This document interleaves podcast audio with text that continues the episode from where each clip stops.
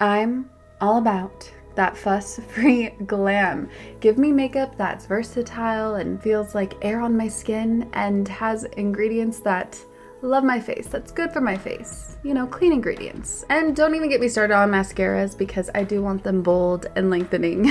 and so we have Thrive Causemetics, which I've been using since 2020, obviously because I appreciate their foolproof products that make it really easy to apply for any skill level. And they have a full line of makeup to refresh your everyday look, but also they give back. Every product purchased, Thrive Causemetics donates products and funds to help communities thrive. Hence why Thrive Causemetics, C A U S E Medics. Thrive Causemetics and Bigger Than Beauty Skincare are not just makeup brands, they're a whole vibe. They're all about empowering us to rock our confidence, and when you support them, we are helping other communities thrive. Their stuff is not only easy to use, but no nasties, zero parabens, sulfites, phthalates. They are 100% vegan and cruelty free. Let's talk lashes. Thanks to Thrive's liquid lash extensions, I must say that my lashes are just so beautiful and lush. It adds length, there are no clumps, and also, guess what? It slides right off with warm water, so no raccoon eyes here. And I appreciate they have nourishing ingredients that support longer, stronger, and healthier looking lashes over time. And it's a unique formula they use that creates these tubes around each eyelash to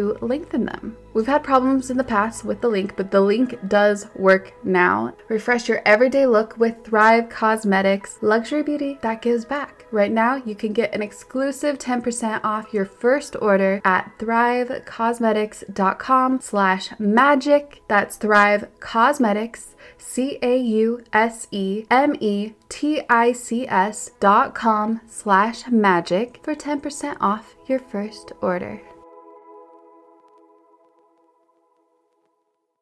As someone who is so excited to garden this spring, yet really wants top quality soil, I'm really excited to introduce you to Coast of Maine, which is an esteemed brand renowned for its organic soil offerings. And if you're seeking to infuse your home environment with a nourishing essence that promotes flourishing plant life, you're going to want to listen to this because with over 28 years of expertise, Coast of Maine has meticulously crafted soils sourced from oceanic waters and farms certified for organic cultivation. It's so nice to find such a sustainable, eco friendly brand who really emphasizes the importance of natural ingredients to enrich their soil. And I mean, they have, like I said, top quality with rigorous quality control and OMRI listed certification. Their diverse range of products caters to all gardening needs. Most of our soils may lack appropriate nutrients for success for our plants, and our plants need this. We want to regenerate the healthy microbes in our soils to set up for gardening success and just for our plants to thrive. So if we add Coast of Maine products, this will indeed help. Whether you're planting trees or shrubs or perennials in your yard, adding Coast of Maine soil in your planting holes leads to a long, slow feeding of your plants, making them self sufficient and vibrant, which we love.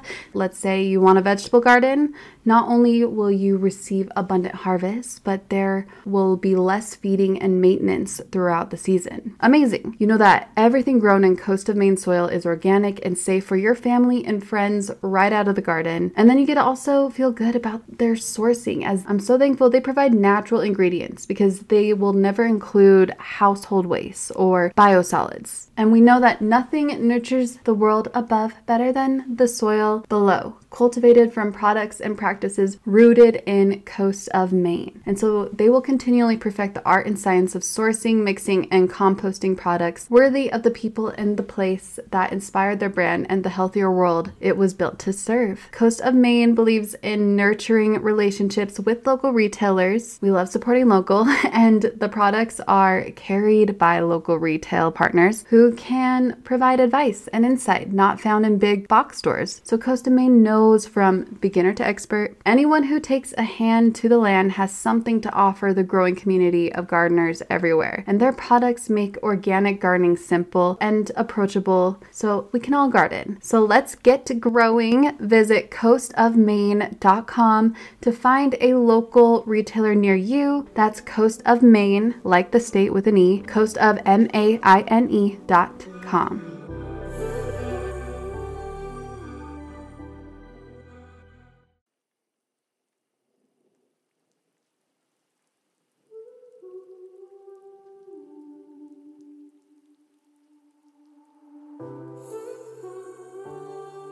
From this place of the witness, you can love your dark thoughts. From this place of the witness consciousness, you can love everyone. You can love your pain. I mean, it's it's another word for soul. He also called it soul land, which I thought was really beautiful. You know, we could look at it from like a mindfulness perspective. You can step into this this place of the witness, uh, and again and again, he was talking about that sort of the doorway into into love, into the soul.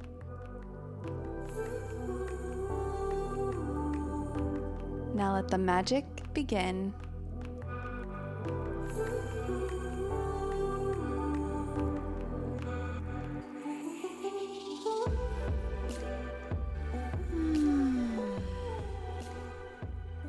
Hello, Soul Tribe. It's Raquel, and aloha from Utah. Fair warning, I'm high.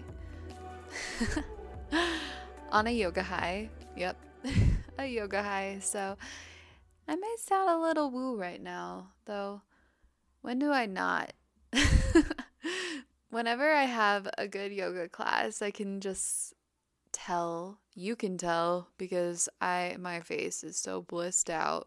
It makes teachers laugh. And I'm just like don't mind me. I'm just drunk on the yogas right now. Oh, random. Yoga highs are my favorite kind of highs. Anyways, I also just arrived to my motherland yesterday, Park City, Utah, elevation 7,000 feet above sea level, reaching up to 10,000. I know, it's high up there. It's white, it's cold, it's serene, it's a winter paradise. And I can't wait to hit the slopes with my skis.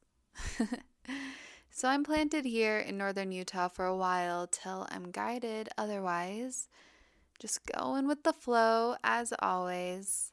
And someone else who's also in Utah is today's magical guest, Trevor Oswalt, aka East Forest. Well, he was actually in Boise, Idaho during this convo because his girlfriend is there, but he lives in the wondrous Boulder, Utah, where the mighty and majestic Grand Staircase Escalante lies. A very divine energy there indeed.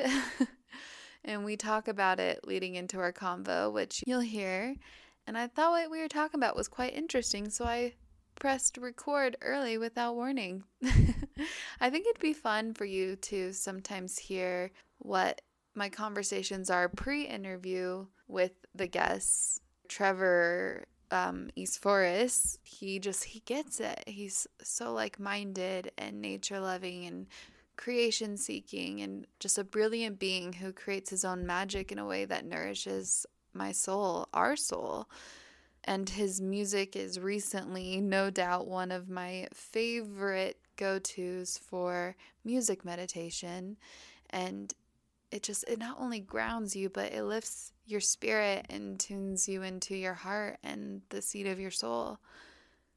And perhaps that's why Ram Dass, yeah, Ram Dass, you know, that 87 years young wise, enlightened, the author of Be Here Now, the one, the only Ram Dass, invited East Forest to his home in Maui to share his new teachings through Trevor's music, East Forest, that will resonate with and bring more awareness to the beings on Mama Earth today. And Trevor captured Ram Dass's words in Maui and then went back to the high desert of southern Utah to compose this powerful soundtrack. And this album also features Trevor Hall and Grammy nominated artist Krishna Das. It doesn't surprise me that Ram Dass invited East Forest for this collaboration because Trevor has been the leader of underground sound healing ceremonies for over a decade now and his Ram Dass album will be released into four parts. One was actually just released on Friday, if you haven't heard it yet, on Friday, January 25th. So go listen. That's chapter one. And chapter two will be coming out the end of March. One of the highlights of this interview was listening to the entirety of a few of his songs. We listened to Nature and Mind Karma, which just having that space and Trevor's presence and sitting in my Hawaiian home at the time surrounded by trees, I just I felt it. By the way, Trevor highly highly suggests that when you listen to the full album, you do it with deliberate intent and you're not driving, you're not walking around, you're just you're not distracted in any way. You have amazing headphones in and you just really listen. And I'll, I'll be curious how it influences you too. So feel free to write me or definitely write him or just both about your experience. I love, love hearing these stories when you feel that you've tapped into the truth within, which Ram Dass has a magic way of doing that. And in this episode, I also don't play the full songs, but I included about a minute's worth so you get a good idea.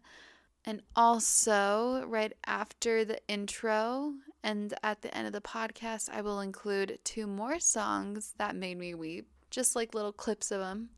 And yeah, you get a good idea of this album. But we don't only talk about music, we also talk about mushrooms, psychedelics, overcoming creative blocks, his writing and recording process, his performance routines. He gives advice to musicians aspiring to get their music out there, and just so much more. But two things before we dive into this episode. I must thank past guest Lacy Phillips for transforming my world in so many ways my reality, my confidence, my magnetism with her workshops. In which Lacy is gifting you, the Soul Tribe, 10% off of any of her workshops, any of her programs, which are really reasonably priced for something that literally shifts your subconscious mind to raise your self worth and become abundantly magnetic to all that you want to manifest. Like, I'm not gonna lie, this time last year I was just scraping by to pay my Kauai rent with some strings attached. And now I am proud to say that I am fully financially independent as I work through so much of my old money story from her opulence program, which you can find at her site to be magnetic.com, which by the way, Lacy rebranded and I'm loving the new name to be magnetic. And honestly, I would recommend starting with her shadow or reparent program, but choose the one your soul is guiding you to the most. I know many people are attracted to the partnership to manifest one of their soulmates, so maybe it's that one. Maybe it's opulence, whatever it is. But don't forget to include your 10% discount when you use the code MAGIC. Again, that's tobemagnetic.com, offer code MAGIC. Also, my body's magic weapon to my healing right now. Athletic Greens, probably because it's an all in one nutritional green supplement, which, by the way, you get 20 days worth of free athletic greens with your first purchase. It's not only a perfect gift for you, but anyone you love who is in need of a gut reboot or just needing to add more veggies and micronutrients in your day because one scoop is equivalent to 12 servings of fruits and vegetables without tasting like grass. It has 75 high quality and highly effective ingredients that support you in five crucial areas of your health. So feel free to order and get your 20 days free, 20 travel packs with your first purchase because I have a really good feeling that you will feel so good inside and out. You're gonna wanna run miles. Just kidding, I don't know, but it really just, it really does revitalize you. I feel it after 10 minutes, I swear.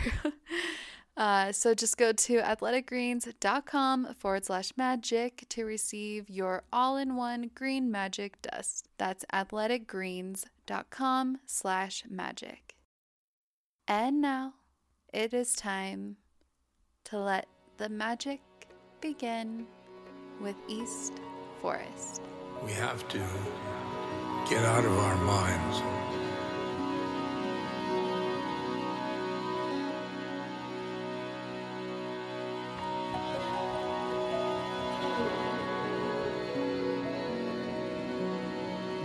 Our thinking minds.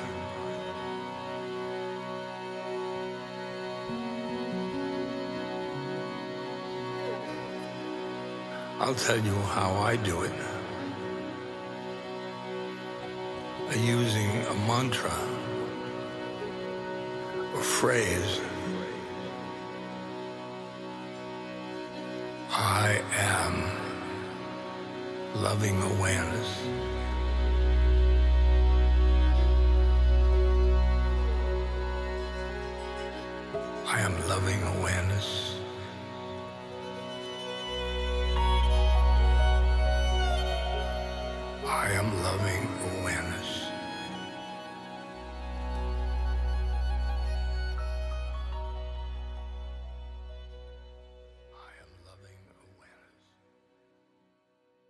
Think it's it's essentially Ost East Wald Forest.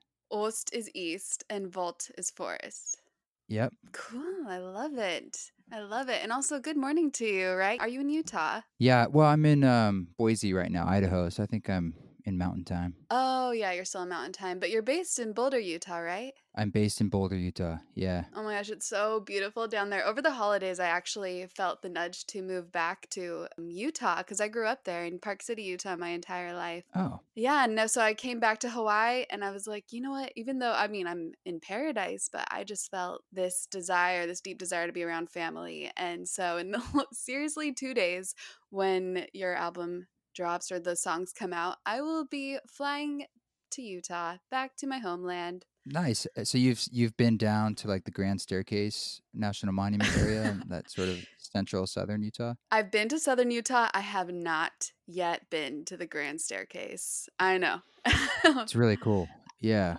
I mean, not there's a lot of spots in southern Utah, and where I live is it's not like on the freeway, so you know it's a little more out of the way, which is I think one of the reasons why it's so gorgeous and pretty is just because not as not as many people have, you know, it just takes longer to get there, so it's been less screwed up by people. Yeah, it's not tainted by a lot of walkers. I can feel that with the hikes around here or also around Park City. Um, Park City has a lot of very, it's almost like it's sacred land. Like the locals only really know of these walks and hikes, which is more beautiful than the ones that the tourists love to go travel to. You can just, you can feel the energy so different. Interesting. Oh yeah, I went out there and did that Kalalau Trail a couple years ago. That was intense. Whoa, that's amazing. Isn't it intense? It's crazy. Yeah, I mean it's straight up dangerous. I mean there's sections where you're like, I might die. This is and then once you're out on the beach to come home, you have to go the same way. So it's sort of like the knowledge that you gotta face it again. And then when it's muddy or windy, it's it's pretty there's a couple spots there that are very, very intense. It's one of those you definitely have to mentally, not just physically, but mentally prepare for. I only lived two miles from it and I rarely went. I would Yeah. walk to the base of it, like I would just run all the way to the base of it, but Yeah. I would have to mentally prepare to actually like do it. Yeah, there's people out there who've been living out there. There's this guy named um, Uncle T, I think. He's been there 30 years out there on that beach. I mean, I'm sure he, you know, he leaves Wow. every now and then, but there's, there's there was a whole like group of community of hippies out there just getting away from society, and then they had they tried to like the oh, state yeah. tried to clean it all out and get everyone out, but there's still people up there, and we'd run into them, and it's, it's just an interesting place, just so remote. Oh, I loved it. I felt so here in Hawaii, I feel so deeply connected with nature. And that's actually why it was interesting. I was resistant to go to Utah for a long period of time because I was like, I'm going to be drawn back into the way of society. But when I was there, it was so amazing how grounded and connected I felt to the nature that I saw as a child. And I know that you're also deeply connected with nature too. It really comes through your music. In fact, I just have to tell you something. So, yesterday I was on this beautiful trail here in Hawaii that ends at a waterfall. And I sat and I just stared at the waterfall for a while, just listening to it until some people came, which is perfectly fine. But when that happens, when I hear the voices, sometimes I just like to put on headphones. And your song, such a synchronicity, your song just popped up with MC Yogi Threshold because it's on my oh, playlist Oh, nice. that I put on shuffle. and that song, I was like, I'm talking to him tomorrow. All right, I'm just gonna sit here and stay. And I listened to it on repeat for like three or four times, just staring at the waterfall. And it, it's like amazing how, even though I'm not listening to the waterfall itself, I felt like I was part of it. It was beautiful. So thank you for making music like that. Well, you're very welcome. I'm glad it helped you merge with the waterfall. I merged with the waterfall. All right. Well, before we dive in, I'm just curious what excites you most in this season of your life? Um, Christ. Christ does. I don't know, just peace of mind. Yeah, it's trying to be a better man. Um, I mean, there's things that excite me professionally and creatively, but I think the larger picture is just like trying to worry less and breathe more and and just try to keep on keeping on and with more grace, frankly, as I get older. I love it. And I want to talk about a few of your stories. So, first, I'd like to get to know the spirit of Trevor, the spirit of East Forest. So, there are three stories I'd love to hear hmm the story of you, the story of finding a deep calling for music, how this journey unfolded. Okay, that's fine. You want to hear it now? Yeah. Are we on? Are we going? Are we, is this this is We're the going. live deal? All this right. is it. This is it. I pressed record a while ago as the Oh, German okay. names. I was like, I'm going to do it. Yeah, It's all real. exactly. Just flowing in. well, it was uh, music is it was kind of been a slow creeping advance in my life. It was always something that I did, like as a kid in school, whether it was choir or band or musicals, all these sorts of things.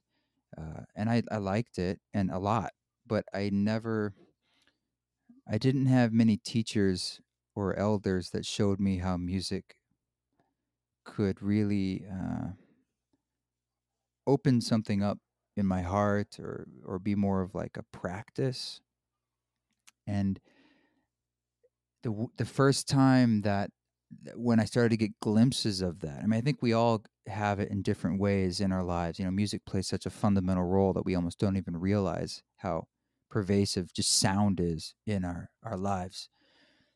But I had some experiences in college just a couple with um, psilocybin with mushrooms and music that were profound and amazing and so profound that I didn't even understand what, what, what had happened and I couldn't really describe it to anyone and there was there was no teacher out there saying, "Oh, this is what you went through or this is what that is or you should study this."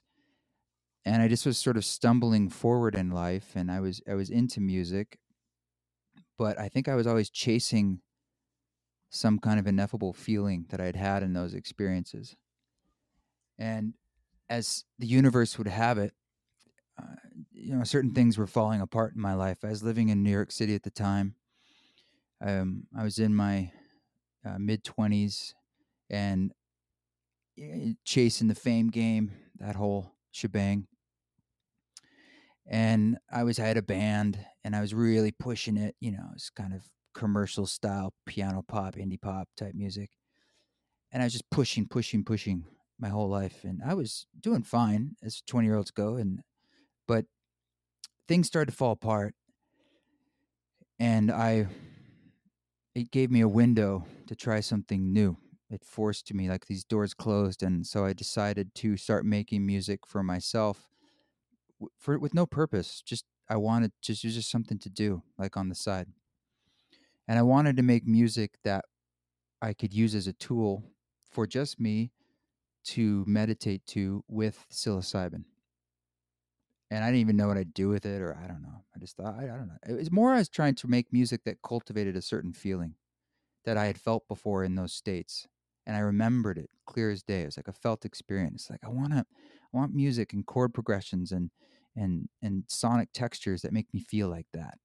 So I was just sort of trying to make music that felt like that and that was my only litmus test. I, I remember I was I was I was writing on my computer on the keyboard and stuff, and I had headphones on because you know, I wanted it was like an intimate experience, and I was, I would just play things until I was like, "Ooh, it's yeah, it's that feeling, it's that feeling," and do that, okay, do that, and and it was mostly instrumental. Actually, it's almost all instrumental, mostly, and and I did did this on the side, and I was really enjoying it for a year, and at the same time, I was my whole spiritual life was starting to open up and I was getting curious and of course again as the universe would have it you know friends would say things like hey you know I just did this thing called ayahuasca you should try it. So I'm like no way. That sounds terrible.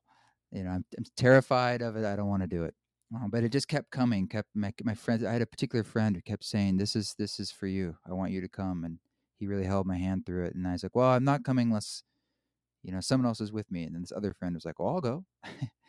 and so it's just I started exploring things like other indigenous ceremonies, and I started noticing how they all use sound and music. So I, I explored other things like Lakota sweat lodges or uh, San Pedro, or um, they all use music in different ways and I would notice what they're doing and what are the commonalities. And I wanted to, I thought, well, there's probably some wisdom here. And so I want to incorporate that into this music that I'm making to help me, you know, what's the technology that's in this old music? Because their lineage of that music is very strict. You know, what it is now is what it's been for millennia. And then I started thinking, like, well, what's, uh, what do we know about sound healing today? What, what kind of science is out there? So I started looking into that and then try to incorporate some of that in. And all of it through the filter of my own taste and artistic stuff. And so anyway, I was doing this for the years. I was just sort of opening up as a person, discovering all this stuff, meditation, diving inward, writing this music, going through change. And a year passed and I had I had what essentially was a record. And it had no name or but it was a record it's 40, 44 minutes. It's all connected.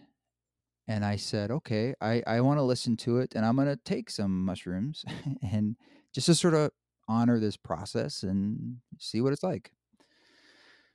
And so I did. I took some mushrooms. I was in my apartment in Dumbo, Brooklyn. And uh, uh, I didn't have any real ceremony around it. You know, I was alone. I didn't know anything much about that but I felt good, you know, I felt relaxed. And I remember I felt the medicine coming on. It's like, oh, okay. I'll put the headphones on. I put the headphones on, lay down on my bed, hit play. And the, and and um, my life just completely changed. Like uh, the medicine allowed what what the psilocybin allowed my brain to do is that it, it allowed me to disassociate with my own sense of Trevor and I couldn't remember or figure out how I had made the record anymore. And for anyone who's a musician out there who makes music, they'll know that like if you make a record, like at a certain point, you're so close to it because you've heard it so many times, like you have no objective distance. Like it's it's the opposite effect. Like you, you, you can't even step back and be like, oh, this is good or bad. You don't even know anymore. And this allowed me to step way back and be like, I don't even know who made this. Mm-hmm. like what this is incredible. And then because I had these field recordings in it, the last year I'd also gotten really into backpacking and I'd gotten really into nature and wilderness. And I'd been spending all this time up in the Adirondacks up north in upstate New York. And I was getting into the sounds of nature and I was recording them and putting into the music. And so I was hearing in the record the last year of my life from the field recordings everywhere I'd been, all the places and all the people my mom was in it, you know, and it's oh, that's that conversation I had with my mom six months when she was going to retire, and oh, there's there's those kids I ran into on that thing on Block Island, and oh, there's there's my train passing that I recorded, you know, outside the subway, and it was like a journey of my last life, of like this transformation I was going through, and it was as if my soul had tricked my ego into making this record to serve as a musical tool so that I could transform it into something new. And long story short, after that, uh, I started sharing it with other people on personal levels, and then I started leading ceremonies, and then I started doing public things, and then it became East Forest. But that's the music started eh, from that core place of like how what is this this feeling of mystery and infiniteness that I want to engender in myself? And if I kind of hone into that space it probably will unlock that for other people who are because we're all people. We all are have that the same thing i'm feeling is the same thing in you because it's the same thing. So uh, and the yoga stuff came came later they kind of found me and and that made sense i suppose because that's a a, a, a wellness space that's naturally actively looking for that right Oh, yeah. and now i'm talking to you And now you're talking to me, and wow. Wow, what a powerful story. I would love to hear the transformation. I couldn't picture you doing poppity pop with how deeply in tune and connected and high vibing your Yeah. music is now. No need for people to look that up. Of course, it's probably out there. And that record became my first record, The Education of the Individual Soul. So that record is free on my website and will always be a gift. And it's there for because I know what it did for me, and I want it to continue to do what it can do for uh, for anybody. It's out there. Repeat it one more time. Education of The individual, the education of the individual soul. I love that title. Yeah. And thank you for not only interweaving your experiences in that, but also spiritual messages in your music and even in your music today. Yeah, yeah. Um, it's something that's been like a slow burn. Uh, I think something I had to build confidence with. But like, there's a song of mine that's pretty popular called "Grandmother Sphere, and it's a recording that I made of myself, giving like notes to myself after my very first. So that same year, t- 2008, my first ayahuasca experience. Um, right afterwards, I like had my field recorder and I went in the back outside and just said just like notes to myself, like because you don't want like you don't want to forget a dream in a way. And I just had that recording for years, and it wasn't until record I think it was 2012 called Love Bomb, and there's a that's when I had this song Grandmother Sphere, and I just had this inclination to put that recording in there, but I didn't. Is it felt very vulnerable and embarrassing. It's like, look, this is me, like spouting like what could be perceived as hippie wisdom to myself, and people are going to make fun of it, you know. Uh, but I went for it, and it's now it's like people love it, and I'm I'm less shy about. No, it's okay to share. You know what you what are your inner truths? If people don't like them, they don't have to listen to them.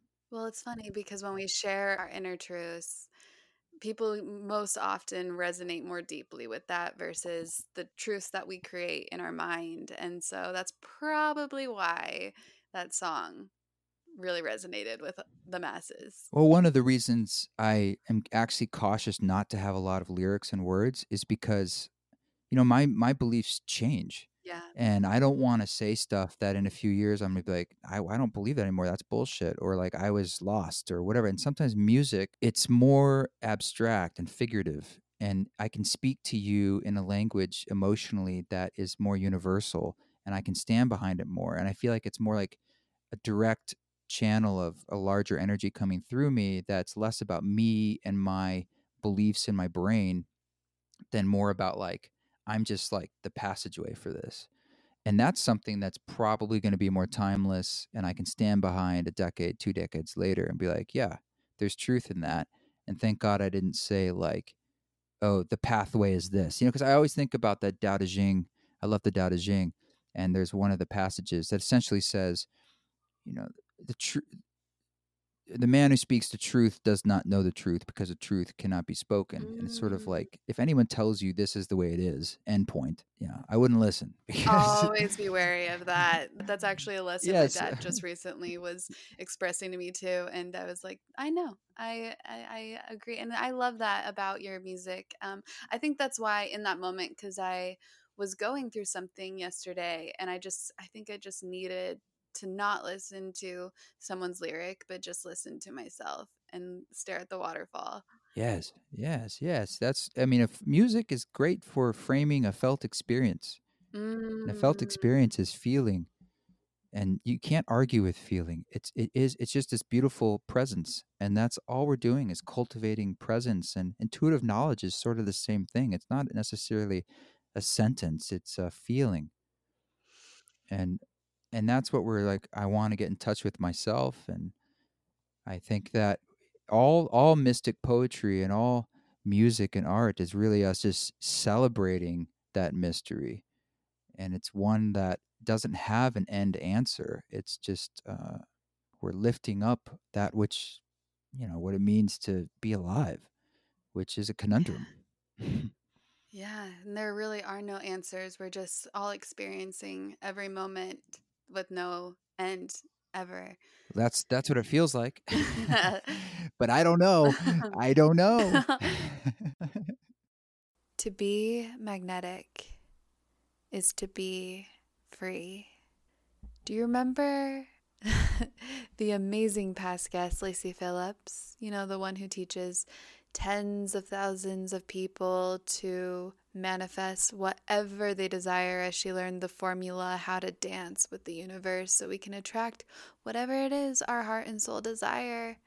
Well, she has a gift for the Soul Tribe 10% off all of her workshops and programs when you use the code MAGIC, which the link is in the show notes for you.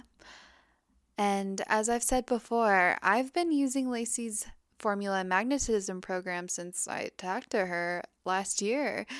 And it's it's just it's not your typical esoteric guidance, which I also like, but hers. It's actually practical and approachable for all because she not only gives you the steps, but she gives you a heads up on the signs that you just should look out for the test that may happen when the universe begins to dance with you for your manifestation to come true so that, you know, you don't get stunted. And now I'm aware of it. I've been able to manifest the most abundant 2018 yet in many areas of my life that, you know, areas I used to feel powerless in, like money and self worth issues. And now I am the most confident and magnetic version of me that I've ever been. But also, I feel so abundant and I am. And we all are, and we all have that in us. And sometimes it helps to receive the guidance in order to really tap into that magnetic self. And so, to manifest the most magical 2019, I'll indeed be continuing to use Lacy's formula and her other workshops on her site, which is newly rebranded called To Be Magnetic. I highly recommend starting off with Shadow or Reparent or the Formula Magnetism. But she has so many workshops. If it's money that you feel a little lack in, she has her opulence program for you. Or perhaps it's a relationship, then try partnership, which I should probably try. and she has a new one, Up Level, which is life changing. And she talks all about that in her recent episode. So listen to that as well if you haven't already. I will always suggest this for anyone who's looking to shift their subconscious mind and recognize their self worth and release those limiting beliefs. I was able to shift so many old stories and just finally tap into my worth in more ways than one. There are so many testimonials, hundreds of testimonials on her site with people sharing their experiences of how they have expanded in so many ways. So, again, Lacy is gifting the Soul Tribe 10% off when you use the code MAGIC at checkout on her new site, tobemagnetic.com. Click the link in the show notes. That's tobemagnetic.com and use the code MAGIC. And let's make this the most abundant year yet, tribe.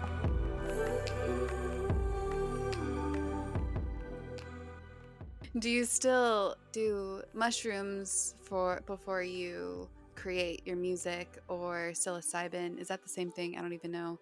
uh, psilocybin is the active ingredient in some kinds of psychoactive mushrooms. Oh, yeah, okay. and there are other kinds of psychoactive mushrooms like the uh, the the toads, the classic one that looks like Santa Claus, for instance. Like that's actually I'm gonna I might get this wrong, but it's not all psilocybin. The point is psilocybin is sort of like the main one you, you hear about the most and that's like the chemical in it. And it's so psilocybin is actually really similar to serotonin, which is something that re- regulates a lot of our moods and our sleep and stuff like that. Like it's very very similar similar chemically. Yeah. So it's very interesting how it sort of integrates with our brains and that's a whole nother rabbit hole we get into. But to answer your question, um, no, I don't. Um, I don't do it often, and I haven't actually done it in a while. It's something I do rarely because it's so profound for me.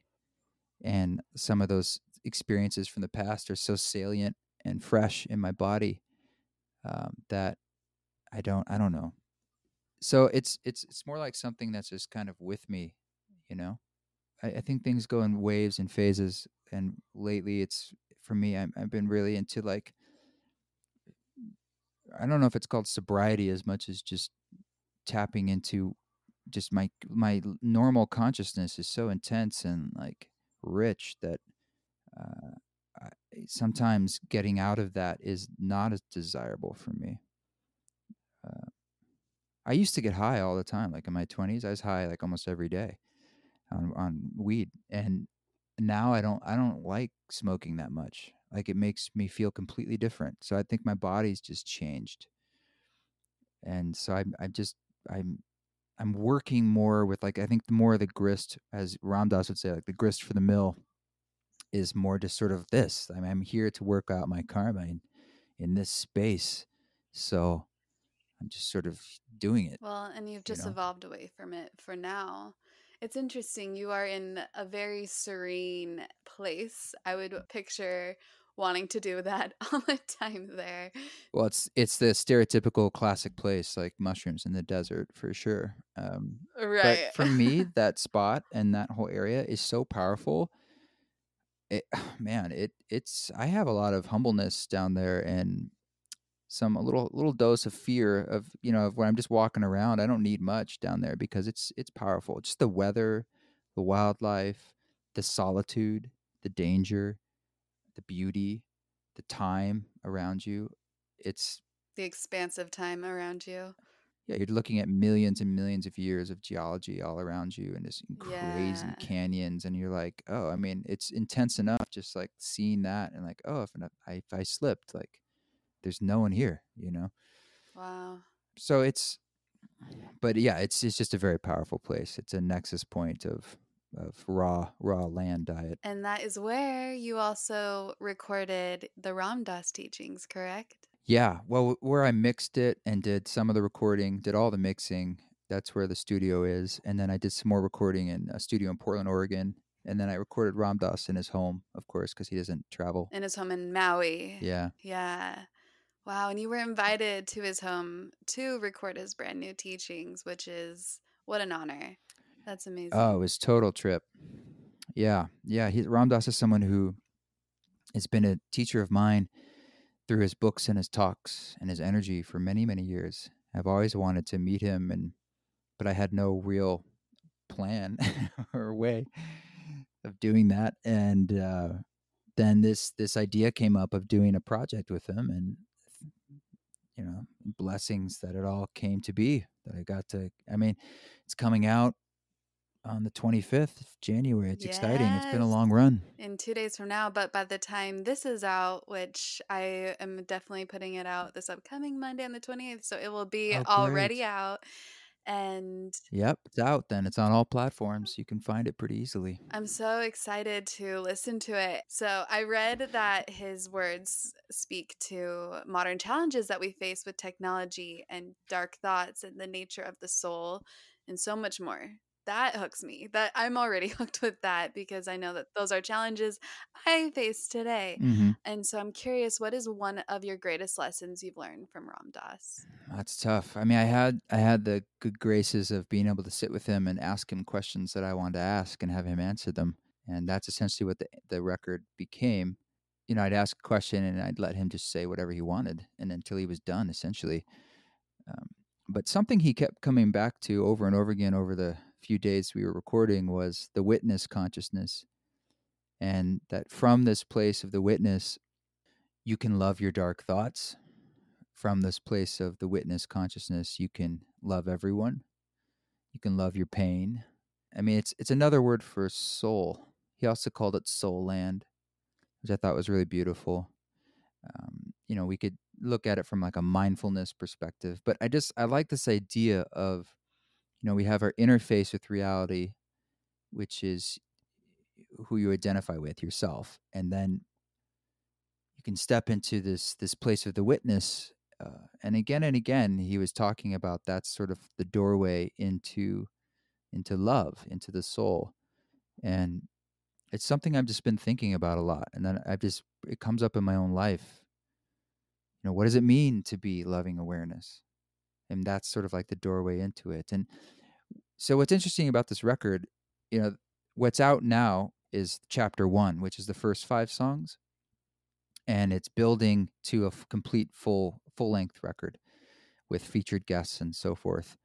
But when I hear the songs together for myself, I'm noticing how he there's there's sort of like they are a tapestry, like a, a this painting, how it all fits together in a way. You know like diff- like there's some stories in there and there's some teachings and there's some poetry there's like a meditation but the culmination of it seems to be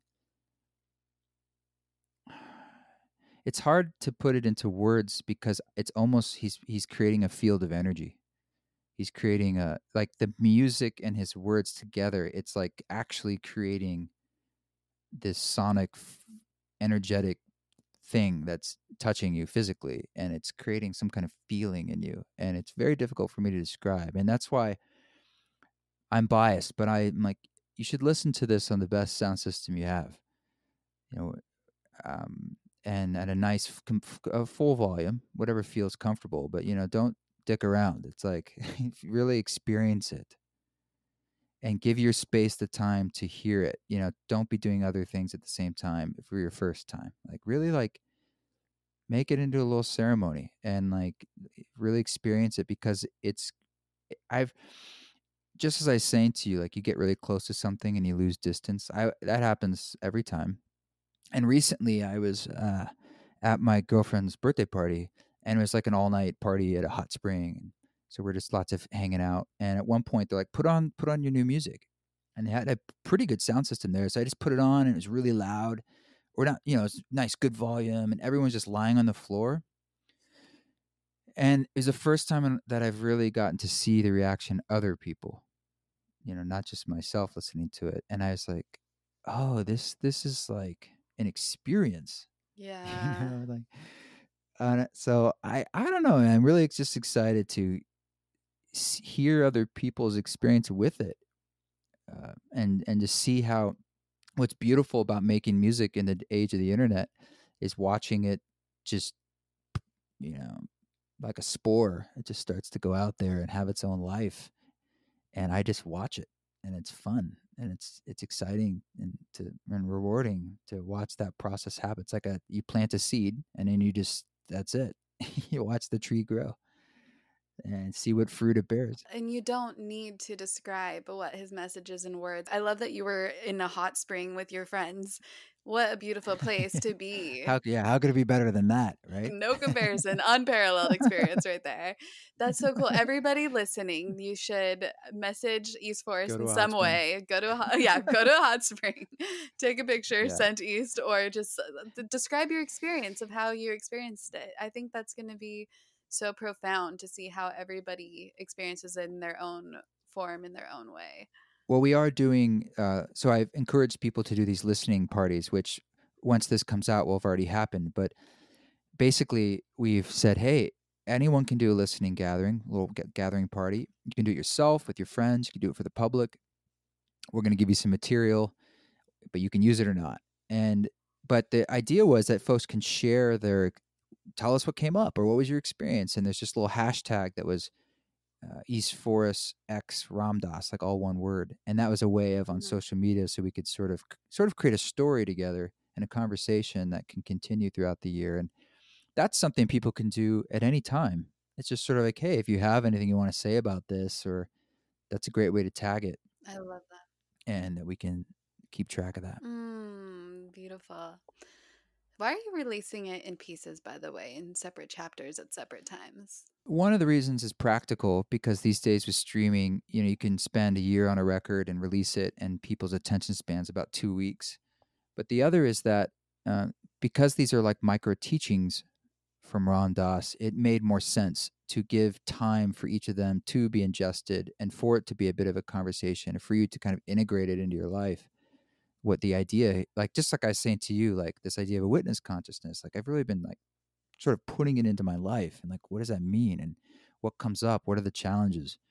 And then there's like the next chunk which is like here's sort of step two and they're called chapters because you know ram dass is an author and a speaker and it made sense to kind of honor the idea of uh, all the books he's done and think about these as like audiobooks little or like little chapters little micro teachings so I think it's a it also gives us the opportunity to create content around the songs like this podcast and like I'm I have my own podcast where we're I'm talking to like Krishna Das yesterday about hey what was that like for you like recording this song and what was your process and what came up and why did you do this and Wow. and and you know and we get into that and that's like now a whole side thing or like we do a whole video that's you know it, it's just to create a larger i want and he wants Ram Dass and i both want like these songs to serve as a catalyst to open up a larger conversation and hopefully with people who have never gotten into some of this stuff. It's a doorway for them. So i want to have lots of doorways for people to be able to walk through. It's sort of choose your own adventure. The song is just the front interface. And maybe maybe it's a track about dark thoughts that gets you into that subject matter or maybe it's the one about um, nature like you go down that road but I'm, I'm i want it to be something that has options for people of all different shapes and sizes not just the folks who i know that i know that you and i and folks who like ram Dass's work are going to like it but i would love this to work for like middle america Oh my gosh, yes. yeah i want them to hear the song and they're like i have no idea ram who? Exactly. and they're like it doesn't matter. They're just like something in that turns something in me. What what's going on?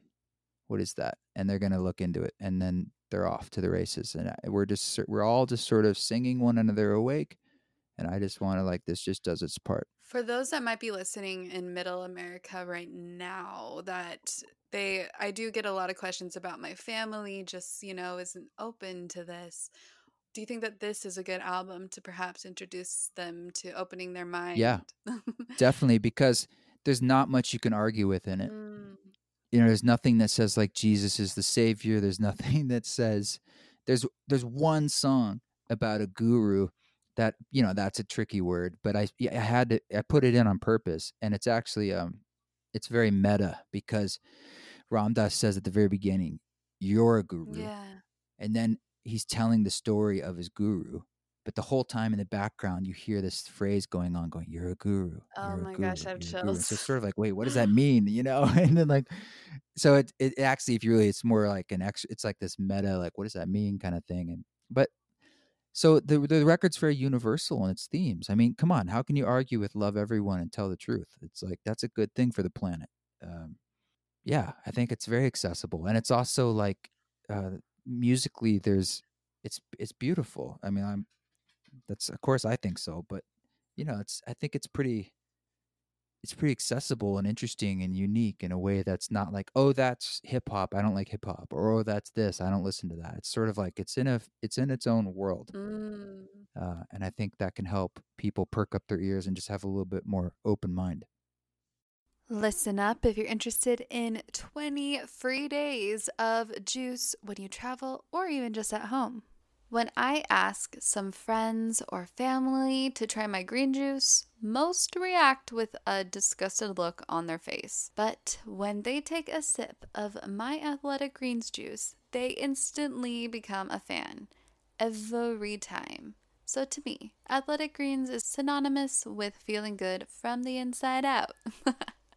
I know it sounds so cheesy, but it's true because especially you will love, love, love the feeling 10 minutes later. I do at least because I feel like my body lights up with energy and vitality and power. So I I want to feel that first thing to break my fast in the morning. So Athletic Greens is part of my morning routine and also sometimes midday if I need another pick me up or something to curb my cravings for sweets which it's solid for doing that. But, anyways, for the remainder of the day, I am just at peace with the fact that this one juice fueled my human suit with her micronutritional needs with 75 high quality and highly effective ingredients that support you in five crucial areas of health. Fuels energy, boosts immunity, supports digestion and gut health with adaptogens and antioxidants to help you manage stress and your mood and healthy aging. One scoop seriously has the equivalent of 12 servings of fruits and vegetables, and it does not taste like grass.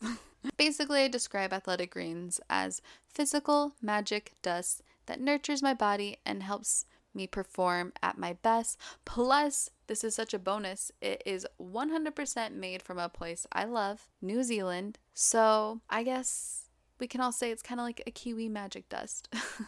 and Athletic Greens, the best juice on the planet, is offering you, dear listener, free 20 travel packs valued at $79 with your first purchase. I carried these travel packs with me to Utah and it made it very easy. It just contains one serving, and I had one a day, sometimes two. It was perfect. So get your 20 free travel packs valued at $79 with your first purchase when you go to athleticgreens.com forward slash magic. That's athleticgreens.com forward slash magic and let me know what you think. Thank you, Athletic Greens. You really are pure magic. And now, on with the show.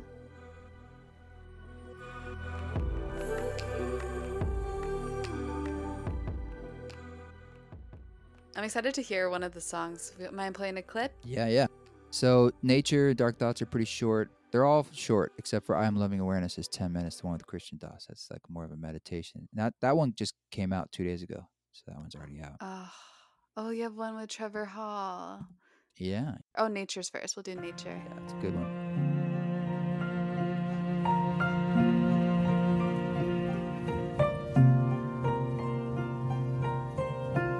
We are nature.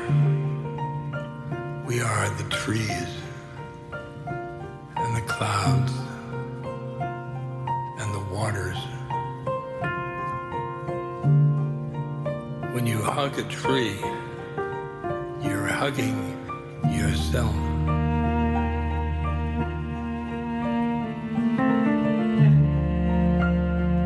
We are human beings.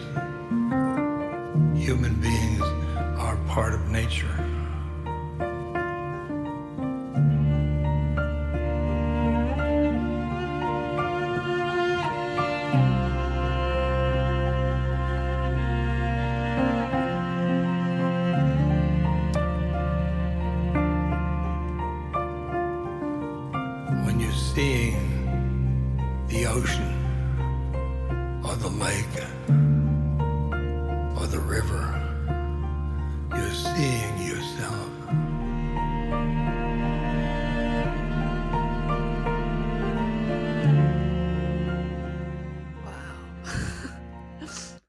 Good shit.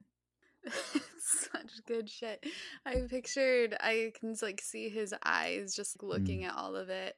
Yeah, But when he said, when you hug a tree, you're hugging yourself, I just. and then, like, with my experience with the waterfall yesterday, too. Oh my God, that was amazing. yeah. He's in his study. You know, the windows look out over the North Shore at the ocean, and he was like staring at the ocean. I think I asked him a question just sort of about how nature can be an antidote for us for everything we feel and our troubles and polarization. And that was his response. And he's just a master. And he loves the cello. So I Ugh. put some cello on it. And one thing I like about this record is it's almost totally uh, acoustic, except for the some of the drums are electronic and stuff. But it's all real instruments. You know, I had a lot of cool people play on it, and it sounds you know beautiful.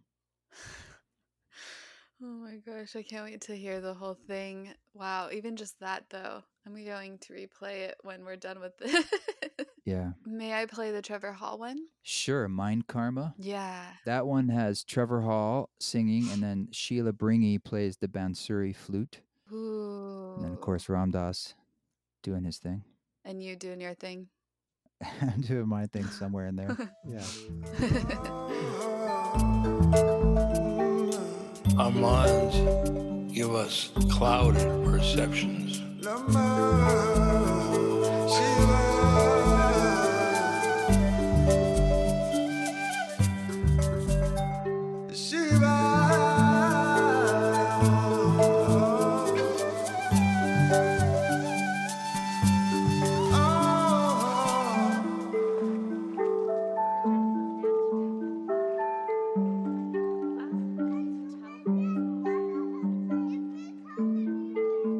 This incarnation has in it individuality.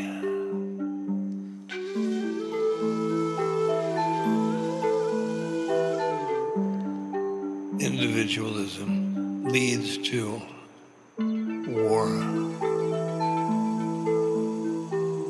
and anger and insecurity and fear. Wow. Yeah, I like what I like about that one. and That one's pretty different than the other one you heard, but uh, it's like the flute sort of personifying like your thoughts. You know, like these whipping around your head. And then like Trevor's stuff is like this mantra that's sort of representing to me the other half, like you know this this other field of energy, and Ram Dass in the middle of that. It's, it's interesting, you know, and it sort of just gets chaotic at the end. It's like this this you know this, this intense web of sound and that's you know and that's like an interesting like thought like what what does it mean uh your mind is your karma it's like wow that phew, that, that makes me that makes me think you know it's something i've been thinking about a lot so Ram Dass is just such a master of uh, that wordplay. And and sort of painting a picture with these ideas and those words. And i just wanted to support it with music. So each each subject that he puts out there like the music is there to sort of be like like a soundtrack like create like a little movie. Like what what will what will amplify that message. I'm still sitting with this. Yeah. You are quite talented with giving us a wonderful, profound experience. And wow, this was indeed meant to happen. thanks yeah i'm like i said i'm excited i'm excited just to share it it's um it's not often that when you uh, it, what's great about collaborating particularly in this situation was that i was given such gold Oh, yeah. you know it wasn't like i i i often i write a record and i'm it's there's the music and then that's it. And then it was great to add on this whole other layer onto it that was so good. You know Ram Dass's stuff that he gave me was so good and i really advocated to go out there and record him in person. One of the reasons is because i wanted to get a really good recording of his voice like now at this time at this age. And i wanted to sort of cement a sense of urgency and relevancy of Ram Dass at 87 years old speaking about today. Not something he said 50 years ago. That's valuable too, but I was like, what, what, there's an urgency that I, I think I want it to be um, speaking to, to modernity, you know, our, our lives, to youth too. especially in a completely polarizing state that we're living in today with many of us wanting to stay connected to Yeah. that truth and that inner wisdom and remind our souls that our mind is our karma which you know we we know but we don't consciously think about Yeah, he's got a lot of wisdom to share, and and and you know something like the Mind Karma song, I'd say is on the farther side of the spectrum of the album of sort of like more tricky ideas, whereas the Nature song's more about it's really just hits you right in the heart with a feeling.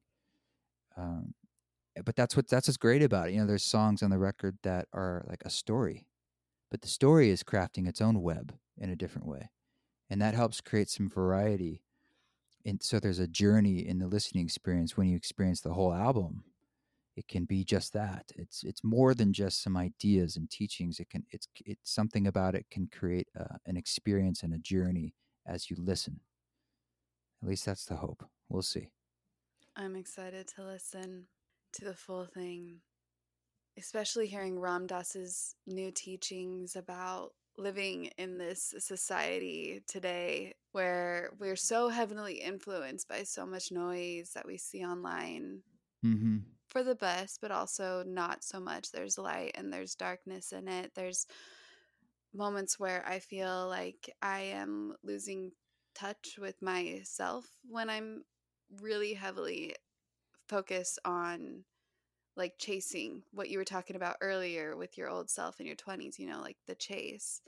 But then if I'm online and I'm communicating with people, I can better grasp uh, the collective's reality of how they are connecting to the world. And then I feel like I can figure out how to function well in this society. But at the same time, I want to not lose what sparks my soul because otherwise I'm in my mind and I'm feeling not so great. So many things can easily influence how I feel. Yeah, that's I think what practices are for, and um, we we have so much information. It's information sickness, which is one of the songs on the record called "Information Sickness," and Mm. it's it's our own job to figure out how to navigate it. And these days, there is no one path and no one teacher. You have to create your own church and figure out what works for you. But a lot of that is like you can't you can't you know, at the end of the day it's your own individual experience and I don't know. You can run but you can't hide. Ain't that the truth? That's been my journey the past few years. I literally like ran from the world for a little bit on my own. Yeah, like we said at the start, nobody knows and um but we can still love each other and, and tell the truth. And and what else is there to do? I don't know. What a contribution to society you just created. and I really do hope, like you said, Middle America listens to it. And just anybody that needs it. Everybody. Everybody. Well, I trust that it will, you know, do what it needs to do, and whoever wants to hear it hears it when they need to hear it. And I'm we're all just part of a, a thing. I mean, I don't know how much you know about the Maharaji, who Mhm. is R- Yeah. Ram Dass's guru, but he definitely it feels is guiding this record and this process and this Mm. whole thing has been unfolding under his grace and it's been something that the more I lean into that has been kind of blowing my mind and I just let my mind go and just say okay I, I give in and the more we can see it as an act of service I think the more we can get out of the way and let it do its thing Wow. I'm curious, will you paint a picture for us what your writing and recording process has been like for this album? it was kind of varied. I a lot of the stuff I'm a piano player, so a lot of the stuff started from piano and some of it stayed in piano. Like the Please Pass the Bliss song. The fifth song on chapter one is just piano and Ram Dass because it just didn't need anything else, and that that's what it was. But then some others, uh, like there's a song about death that's called "Like Taking Off an Old Shoe," aka death, which is a Ram Dass phrase and that one was also just piano but i ended up taking the piano out and replacing it with like analog synths and other instruments and strings and some electronic drums. So that's sort of like my starting point is often some sort of keyboard thing and chord progressions.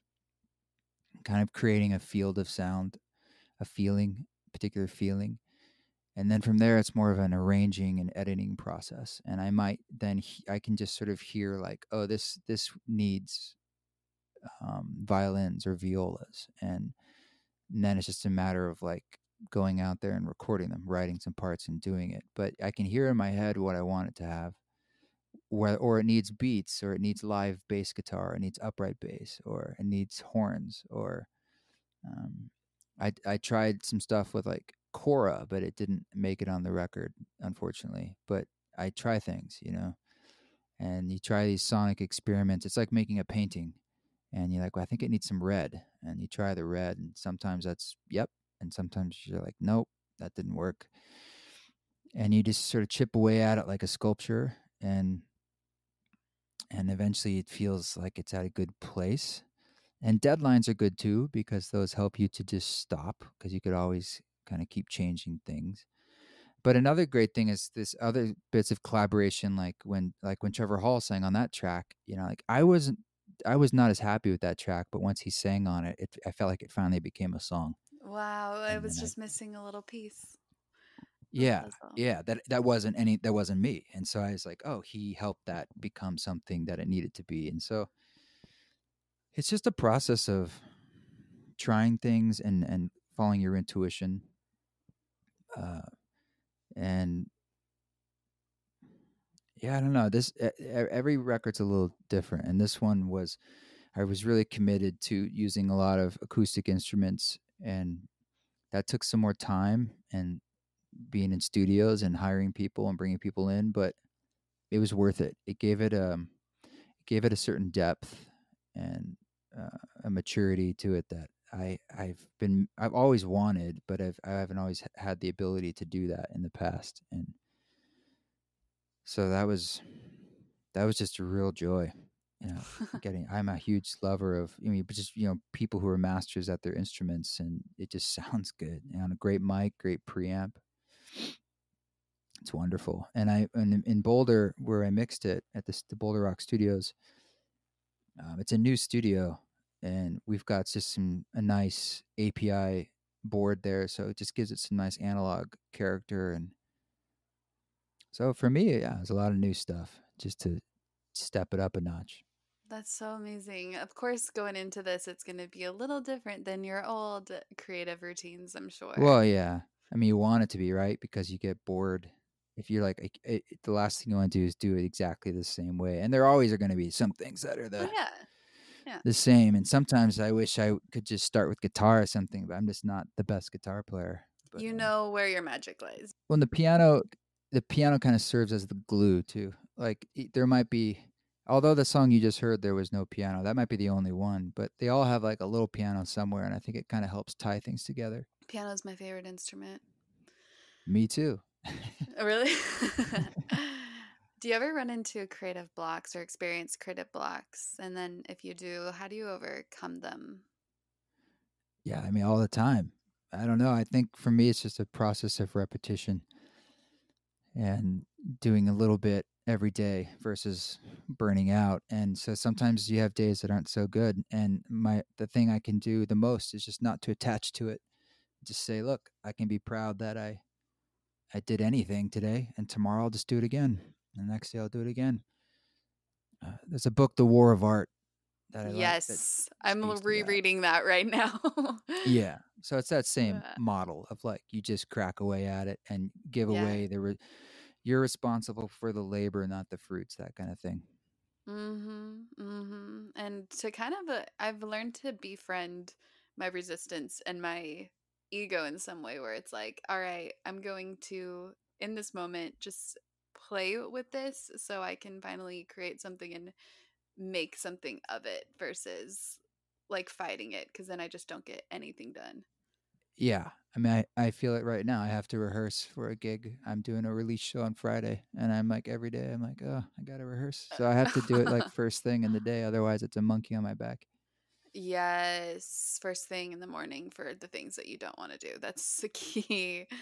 Do you have any words of wisdom for aspiring musicians trying to stand out in this vast music sea? Um, I don't know. Other than just it's small bricks and a longer road. You know, just kind of keep at it, and I think consistency will win out in the end. A lot of people burn out and quit. Yeah. If you just if you have a sense of taste inside your head and a vision, it might take a long time to start seeing it take shape, but it will take shape, and it just takes time, and you just keep making stuff and creating things and enjoy the process and there is no destination. Hmm but there's definitely something to be said for just consistency Yeah, and you never know when you're consistent. You never know how you're going to evolve and expand and what opportunities are going to come your way. Like when you were in New York and you were in the poppity pop scene, you had no idea you could even fathom, but you just kind of stuck with it. No matter what state of mind you were in, you were just stuck with it, and it led you to collaborating with Ram Dass.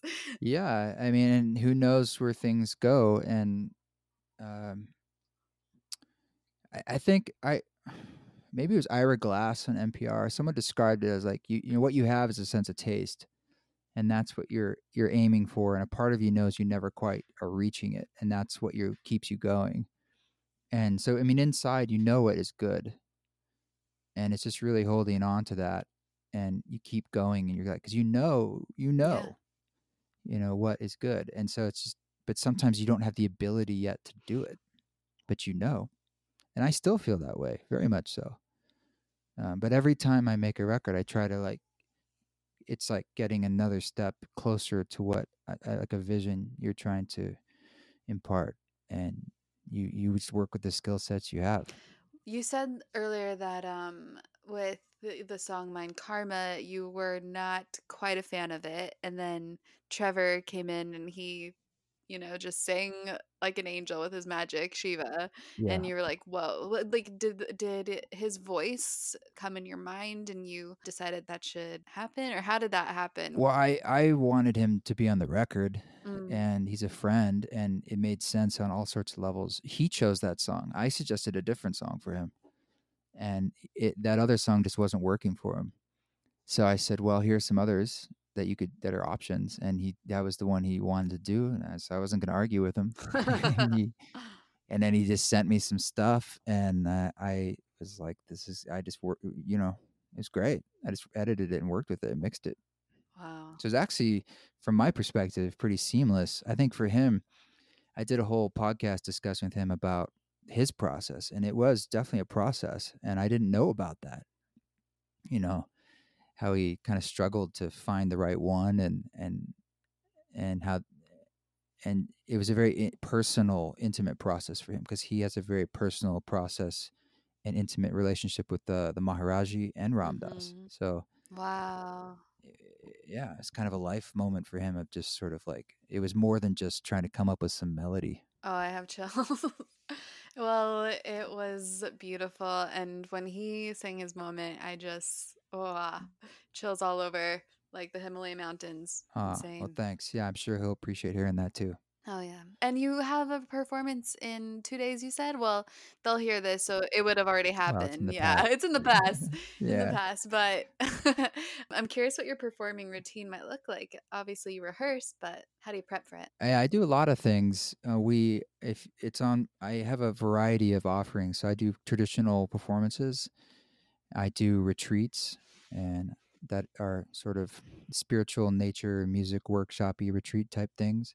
That's cool. and um, I do ceremony concerts, which is a new series I've been doing. That's basically a mixture of a concert with some ceremony and some ritual in it.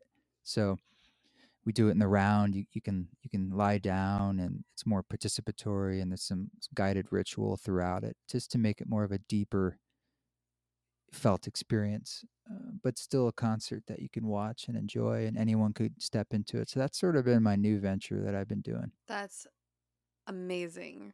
Is your are your retreats in Utah? I've yeah, we've done them in Utah. I probably looking like we'll do another one this fall. That's sort of our flagship retreat. And then I've been doing retreats with um all of these I've been doing co-hosting with Radha, my partner, Marissa Radha Wepner, and we do them at Esalen as well, which is a hot spring uh, place in Big Sur, California. Oh yeah.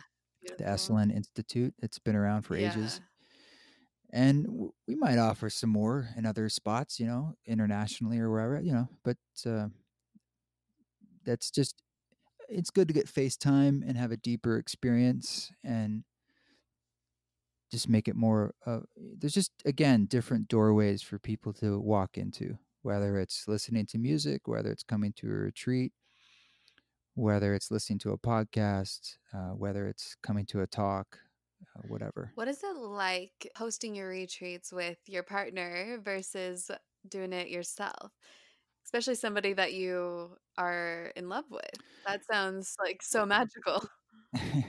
it's well it's it's it's helpful because she's a badass as far as uh uh she, I mean, she's a master yogi and she's a very calm person the kind of person that people just want to be around and she's very very smart and she has a degree in transpersonal psychology and all this stuff and she's led her own retreats for many many years and so it's just helpful to kind of not have to hold the energy 100% all the time you can kind of pass it off like why don't you teach you do the yoga class and then you know the afternoon session i'll do like a sound healing and then maybe we'll both lead this particular uh, ritual together this group exercise and uh, we're finding our flow with it. It's it's definitely a blessing. Um, I think it also just as being in a relationship, it, it keeps you at the spear tip because that will bring up more stuff interpersonally. You know, sometimes like I get like afterwards we can feel kind of depleted and burnt out.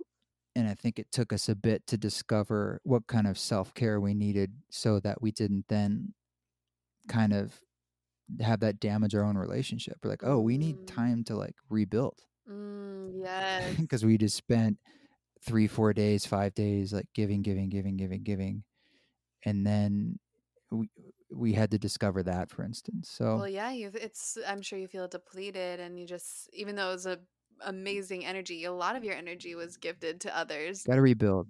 Yeah, and but it's great. She makes me look better, so I like to like to have her around. What is your personal spiritual practice like? Uh, the church, the Church of Krishna, East Forest. Um, I don't know. I don't know how to describe it. It's one of creativity. It's one of repetition. It's one of trying to be really honest with myself and others.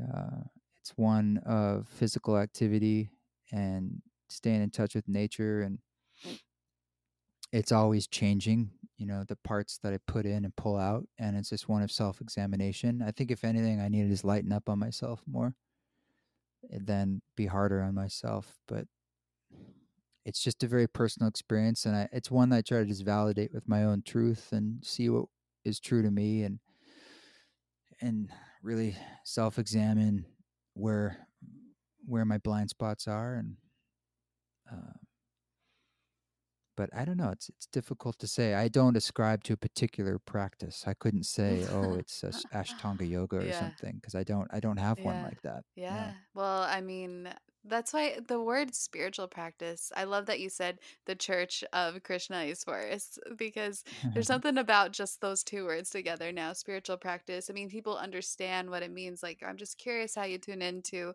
just you, living life how you live life. Yeah, I'm just curious how you tune into you and live life and um, allow the noise to kind of flee away. But that was that's amazing, and I I can definitely get down with that. I'm on the same page there. probably yeah you could just i'd say have i could do a little more yoga and a little more ice cream the best bet Ah, amen to that. um, rapid fire. Are you ready? sure Awesome.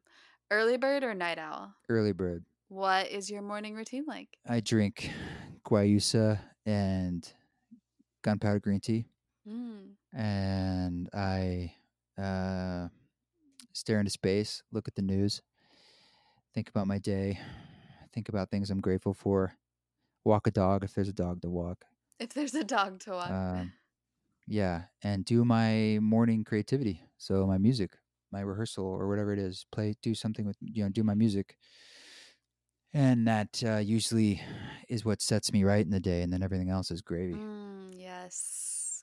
exercise if i do any exercising it's in the morning too Oh yeah, I I have to exercise in the morning too.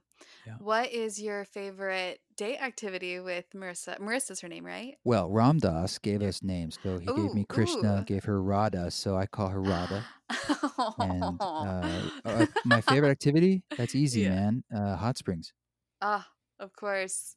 You're so lucky you have them down there. I'm about to go to northern Utah. I don't know where a hot spring is around there. All I know is that there's a lot of snow. well she's she's in idaho there's a ton in idaho Oh, cool. Yeah. Oh, Yeah. so you guys are doing the long distance thing right now. Well, I spend time up here in Boise, spend time there, and the rest of the time I'm on the road with uh, East Forest. So, Ah, with East Forest. yes, Favorite city in the world? mm, I don't have one, but probably probably where I am, Boulder, Utah. It's it's magic. Mm. Yeah. Spirit animal. Coyote, Oh, wow. Are there coyotes down there? there's everything. Yeah, cougars, coyotes, elk. Oh, I know they're cougars. Yeah, The yeah. th- mountain lion does come down on occasion because my dad will see the Wow, it's foot- the magic. footprints. Amazing. I've never seen a mountain lion. Uh, there's a lot of them in in where I live, but uh, I've seen a lot of prints. They're big ones. Yeah, you can see prints. And you can also have you ever just been hiking and just feel their presence? Oh yeah, Yeah. it scared the hell out of me. I'm like, yeah, Yeah. It's Yeah, and I and I I know they're around because people see them, and it's actually the highest population of them in the U.S. is down there. But they have plenty to eat. There's loads of deer, lots of other things. They're Yeah. taken care of. Last song you listened to on your Spotify. Oh, I know what that was. Um, George Harrison. Uh, what's that song called? My sweet Lord, ah na na na. Oh, yes. I love that song. Favorite instrument to play? I think we already know this. Piano. Yep. Yeah. Your superpower. I think I can like read people's minds, but I don't know it yet. That's cool. I would like to do that. How about your ideal superpower if you were a comic book superhero? Hmm, I could make you feel inner peace instantly. Ah, yes. Mm-hmm. If you had to sum up why you create music in three to five words, what would it be? Because I have to. Fair enough. and that's true. You do. That's your soul's mission. I'd go crazy otherwise. Yeah. yeah. Uh favorite movie? Uh, Fargo, Oh, cool. Uh what did you want to be when you grew up when you were a child? a train conductor, Oh, cute. uh, uh, and well, everyone does, and then an oceanographer. Cool. Yeah. That was one of my favorite classes, oceanography. Define love. Truth, Define God, grace, the universe. law. Hmm. So, the universe gave you free billboards, not three, but free, F R E E. Sometimes people can't understand it, me when I say that. Free billboards to share one message across the main highways in major cities all around the world. What would these billboards read? Don't take any shit, Hmm. but if you do, do it with grace. Yes. One last question that we ask all the Your Own Magic guests. How would you advise the Your Own Magic listeners to create their own magic? Um, slow yoga, more ice cream. Something will come to them. Slow yoga, more ice cream, something will come. Slow yoga with ice cream. With, Yeah, I think some there's some kind of magic there that has yet to be discovered. I've yet to try that. Yeah. Ice cream cone yoga. and you said earlier you take life too seriously. Nope, I think you're good. I'm trying. this is great. well, and something that's new, I haven't just played a song in the middle of a podcast and then weeped. It was wonderful. Well, hey, you know, I aim for I aim to make people cry. So I'm glad we succeeded. Oh, great. You're going to have like hundreds of thousand people's crying and like on Friday and it's going to be all your fault, just so you know. Tears of joy. Tears of joy. It's all good. Tears of joy, tears of truth. Yes. How can everyone connect with you? Uh eastforest.org. Not dot .com, eastforest.org. And that has everything, but the music you can find wherever you listen to music. Spotify, um, Apple, whatever. But uh, yeah, and I'm obviously on social media, East Forest or East Forest Music, and lots of events and fun things and podcasts and music. So please link up, say hello. And of course, I'll put it all in the show notes. By the way, I just typed in eastforest.com just to see what was there. And it's like, It's Chinese. yeah, it's a Chinese site. Don't Yeah. even, t- actually, it's Japanese, I think. No, I think it's Chinese, isn't it? Really? I, I see I- hiragana and katakana. Oh, maybe it is Japanese. I don't know, but uh, I have no idea what they sell. I've never figured it out. Whatever. Whatever it is, don't go there. Go to .org. Dot .org is the place to go. You might be able to get the .com one day. It's very dated. Just saying. Yeah, I know. I should reach out to them. But yeah, eastforest.org. I'll put it all in the show notes below. Trevor, thank you so much. Well, thanks for your time. I appreciate it, and uh, catch you another time. Peace.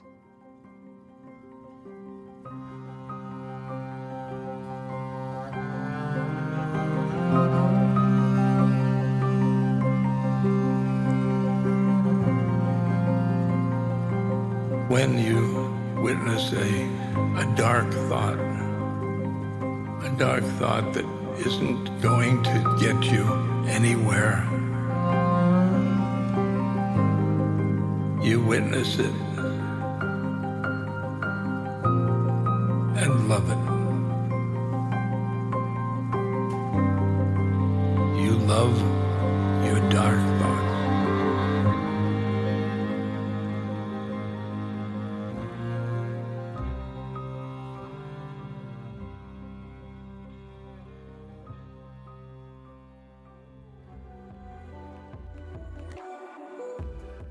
Dear Yomi, thank you so much, so so much for lending your ear. I I hope something in this spoke to your soul. And will you please, please say hello in the Your Own Magic Facebook group to all of the Soul Tribers. And if you if you like this podcast, I would so love to read your review. And of course, I'll gift you a free guided meditation from your own yourownmagic.life, which by the way, has many meditations, meditative imaginings, journal questions, magic monthly challenges, and just other spiritual tools for your soul. More on yourownmagic.life when you join the Soul Tribe exclusive site for $4.44 per month. I'm just thankful for us spiritualists to gather together and have a safe space to help us tap into our own magic. Anyways, I love you all so much. Thank you for listening and have a magical day.